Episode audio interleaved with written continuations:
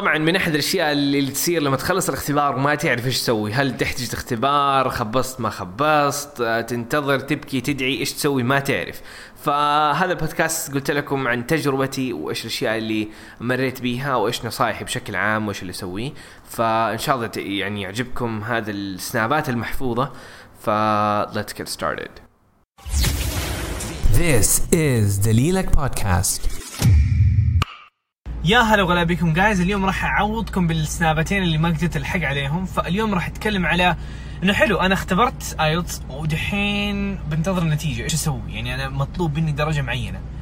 فهل أجلس أختبر أحجز اختبار ثاني على طول ولا أنتظر النتيجة بعدين أختبر مرة ثانية؟ يعني طبعا الشخص اللي خلاص اختبر ويبغى يشوف كم يجيب خلاص ما ما, ما يعني ما ما يهمك.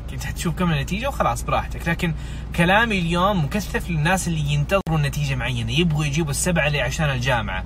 أو فيبغى يجيبها ما يبغى يضيع عليه الأسبوعين هذا. فكيف تتصرف؟ خليني دحين أوضح لكم بناء على تجربتي. طيب أول حاجة راح أتكلم على موضوع التوتر. إنه أول ما تخلص الاختبار وتنتظر نتيجة تبغى تعرف هل هل ها جبتها ولا ما جبتها. فأكيد هذا الشيء بيكون عند كل الناس خصوصا الاختبار الورقي بياخذ 14 يوم. الاختبار المحوسة بياخذ أربع خمس أيام. فهذه الأيام تكون صعبة إنك ها جبتها ما جبتها يكون عندك زي كابوس كذا ورا ذهنك وما ما, تقدر تسوي أي حاجة. فالإجابة الوحيدة إنه فعلا ما يمديك تسوي حاجة حاول تنسي نفسك الموضوع هذا وحاول قد ما تقدر إنه يكون تركيزك إنك تدعي لأنه من جد الدعاء خلاص هذا الشيء اللي الحين تقدر تسويه. قبل ما تختبر كانت عندك الدعاء وعندك الأكشنز الأسباب نفسها تتخذ الأسباب وتذاكر وتكرر فهذا الشيء الوحيد اللي ممكن حيساعدك باختصار.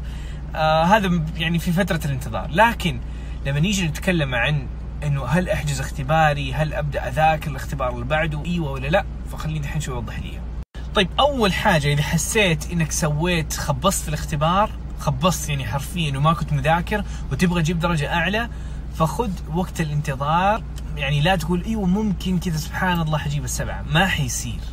إذا حاسس نفسك إنك من جد خبصت وما كنت مذاكر فبليز خذ هذا الأسبوع واختبارك الموعد الثاني لازم تختبره قريب وعندك موعد فخذ هذا الوقت وذاكر فيه واحجز الاختبار وذاكر فيه 100% تمام؟ خلاص قول إنه كأنه هذا الاختبار اتلغى ما عندك نتيجة ما تبغى تنتظر نتيجة.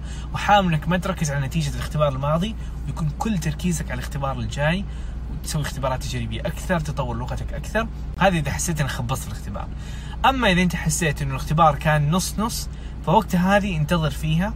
لا يعني لا تركز على ال IELTS شوف النتيجة كم واختبر مرة ثانية. ف يعني هذا اللي اعتقده عشان بعضكم إيش يقول عبد الرحمن خبصت لكن حنتظر كم حجيبه وحختبر بعدها. هذا الشيء حيكون صراحة أنا حاسس الموضوع كذا مرة بسيط. it's too obvious يعني واضح وبديهي جدا. لكن حبيت إنه بعضكم سألني عنه كثير إنه عبد الرحمن خبصت اختبر ثاني ولا لا؟ فأقول له لا يعني إذا خبصتي واختبر.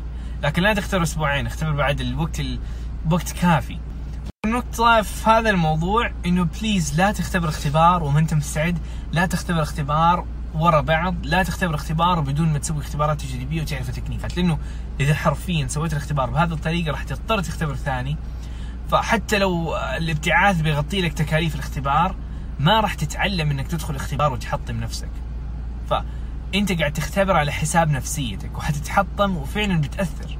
أعرف مبتعثين شخص قال عبد الرحمن هذه المرة بختبر الاختبار ال 17 ودرجتي معلقه على الخمسة ونص. ليش؟ إجابة واضحة. هو مو هو محسب إنه إذا اختبرت 50 مرة حجيب 8 مستحيل.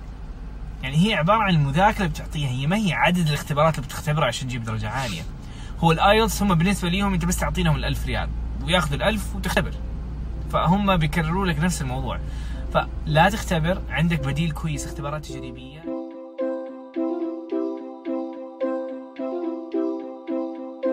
thank you so much for listening. مرة مقدر اهتمامك واستماعك ودعمك. فهذه الأيام صراحة بحاول إنه أعطي أفضل ما عندي وإنه أساعد الجميع.